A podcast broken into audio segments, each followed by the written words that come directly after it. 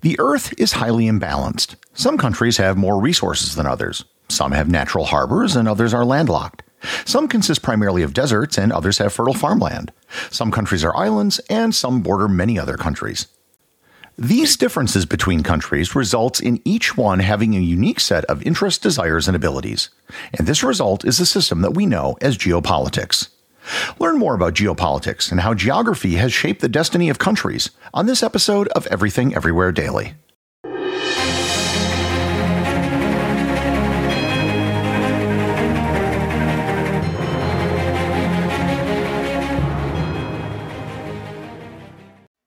This episode is sponsored by ButcherBox. Summer is right around the corner, and that means cookouts. No matter what your preferred food is for a cookout or a barbecue, ButcherBox can help you make it the best. If you want to serve up some hamburgers, ButcherBox has grass-fed ground beef to make the perfect smash burger. Want to cook up some steaks? Well, ButcherBox has that too, with some of the best cuts of steak such as New York strip, ribeye, and filet mignon. Do you like grilled chicken? Well, ButcherBox has some of the best pasture-raised chicken that you will find anywhere. And if you really want to wow people at your next cookout, you can try grilling some of their wild-caught salmon on a cedar plank. Sign up at butcherbox.com slash daily and get a special deal. ButcherBox is offering my listeners a free for a year offer plus an additional $20 off. You can choose salmon, chicken breasts, or steak tips free in every order for a year. Sign up today at butcherbox.com slash daily and use code DAILY to choose your free for a year offer, plus get $20 off your first order. This episode is sponsored by Heaven Hill Bottled and Bond Bourbon. I recently had the chance to try Heaven Hill Bottled and Bond, and I can attest to its exceptional aromas with hints of caramel and vanilla intertwining with its oakiness, which provide a well rounded flavor profile. Taking a sip is akin to experiencing a piece of bourbon history firsthand. Heaven Hill Distillery may be America's most quintessential bourbon distillery. Established in 1935 after the end of Prohibition, the distillery was established by the Shapira family and has remained a family owned distillery to this day. In 1897, Congress passed the Bottled in Bond Act, which set forth strict rules for any bourbon labeled bottled in bond. Heaven Hill Bottled in Bond bourbon goes beyond the stringent requirements of the law by aging its bourbon for seven years, not four. The end result is a gold medal winning bourbon that truly stands out. Available nationally, look for a bottle at your local store. Heaven Hill Bottled in Bond. Heaven Hill reminds you think wisely, drink wisely.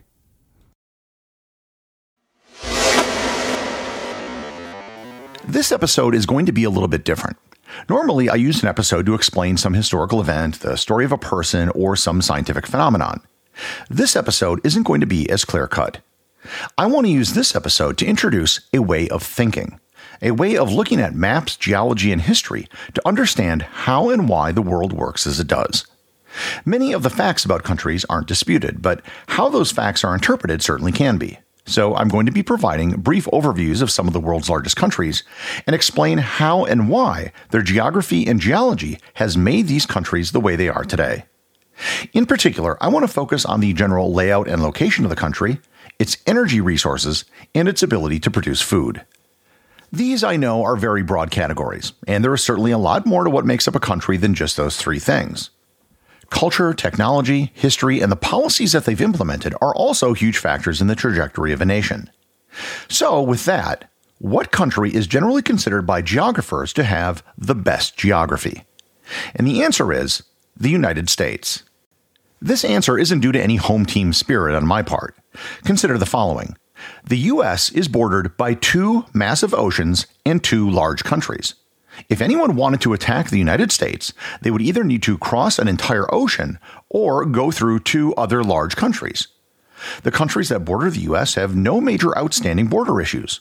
There are absolutely none with Mexico, and there's only a few very minor ones with Canada. The United States is the world's third largest producer of food, the largest producer of oil and gas, and the fourth largest producer of coal. And they used to be the world's largest producer of coal, but have cut back production voluntarily. It isn't just a function of production. The United States has, by a wide margin, the largest internal navigable waterway system in the world. This primarily consists of the Mississippi River drainage basin, the Great Lakes, and the 3,000 mile intercoastal waterway. On top of that, the U.S. has abundant mineral and timber resources as well as a productive fishery. Well, what about Canada and Mexico? Both countries share the same benefit of having two oceans and a very small number of neighboring countries. Canada only borders one country. Well, two if you want to get really technical, go back to my episode on Greenland.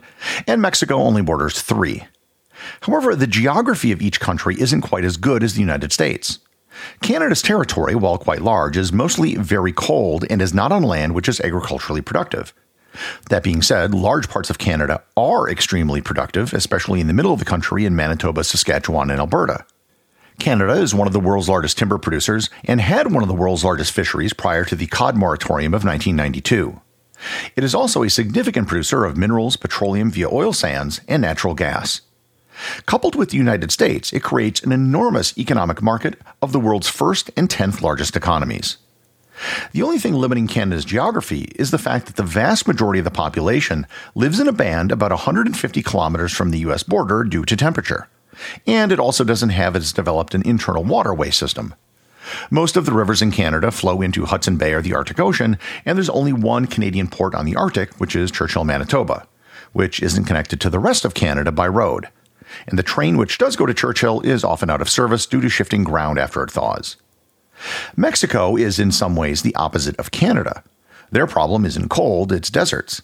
Much of Mexico, especially in the north, are either deserts or mountains. While this limits the amount of arable land, Mexico still manages to be the 12th largest food producer in the world and the 13th largest producer of oil.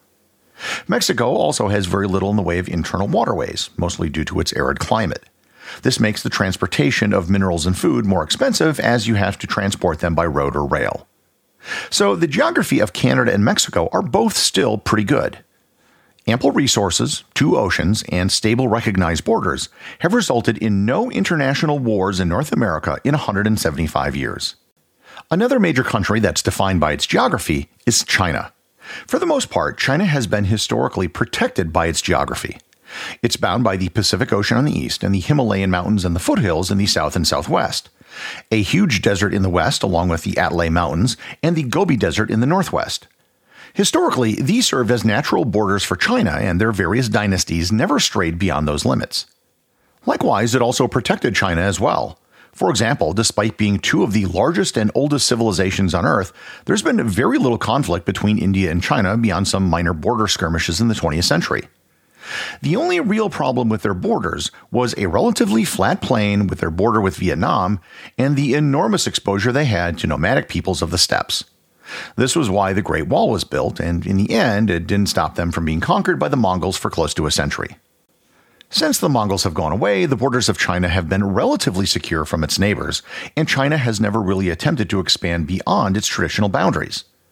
About two thirds of the land in China is of very low agricultural productivity. It consists of various deserts and the Tibetan Plateau. However, the other third is very productive. This part of China today has about 80% of its population and traditionally has had the world's largest population. Today, China is the overall largest producer of food in the world. The energy situation in China is a mixed bag. On one hand, they have the world's largest coal deposits and are the largest producer of coal by a wide margin. Most of their energy growth over the last several decades has come from burning coal. The problem is that China has almost no oil. The majority of China's oil has to come from the Persian Gulf via supertanker, and this makes China exceptionally vulnerable to oil disruptions by sea. For this reason, it's the immediate area just off the coast of China that has been the foreign policy focus of China over the last several decades. In particular, Taiwan, which is of interest to China for a host of other reasons, and the Spratly Islands in the South China Sea. They want to be able to control these areas so nobody can disrupt their shipping. Another country that is particularly affected by its geography is Russia. Russia is a huge country, which is a blessing and a curse. It has ample resources in the form of timber, minerals, oil, and gas. The vast majority of its land in Siberia, however, is taiga, which is totally unsuited for agriculture. Even its best agricultural land isn't as productive as other countries, but they make up for it by the fact they just have a lot of it. A big problem that Russia has always faced is a lack of coastal access.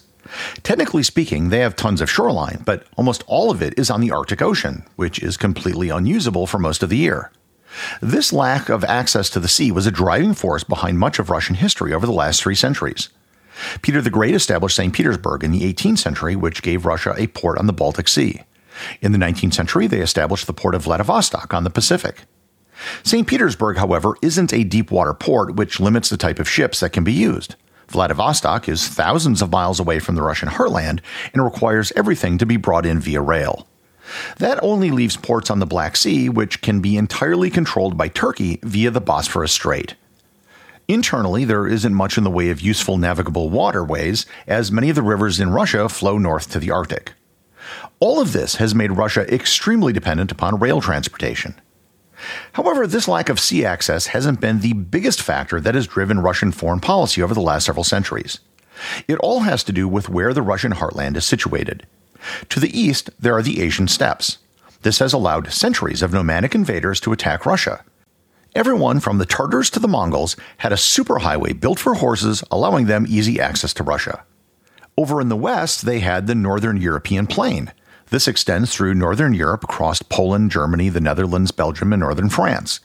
This resulted in invasions from the west, including Napoleon and Hitler. To remedy this easy geographical access, Russia has pursued a policy of expansion to create buffer zones. In the east, this has led to the conquest of Siberia and later Central Asia under the Soviet Union. In the west, this resulted in the invasion of the Baltic states, Finland, Ukraine, Moldova, and the creation of the Iron Curtain after World War II. In the Caucasus, it resulted in the absorption of Georgia, Armenia, and Azerbaijan. So if you've ever wondered why Russia is so big, this is primarily the reason. So much of Russian history is directly due to its geography. I'm really just touching the surface, and it's probably worth an episode of its own at some point in the future. The United States, China, and Russia aren't the only countries that are affected by geography. Every country is. Why have so many wars been fought between Germany and France, yet so few between France and Spain? Answer the Northern European Plain and the Pyrenees Mountains. Why did Britain historically have such a powerful navy? Because it's an island with lots of coal and iron ore. The expansion of the Romans mostly corresponded to the Mediterranean Sea. Many of their problems, aka the Germans and Parthians, were when they strayed too far from the Mediterranean. The many harbors and inlets found all over Europe facilitated the development of shipping and seafaring peoples. The same lack of natural harbors in Africa discouraged the same thing. While geography is very important, and you can probably think of many more examples than the ones I just covered, it isn't everything. Steps can be taken to overcome bad geography or ruin advantages given by good geography. Singapore is located in an extremely strategic location. However, its economic success has had little to do with its location and more to do with overcoming its small size and lack of natural resources.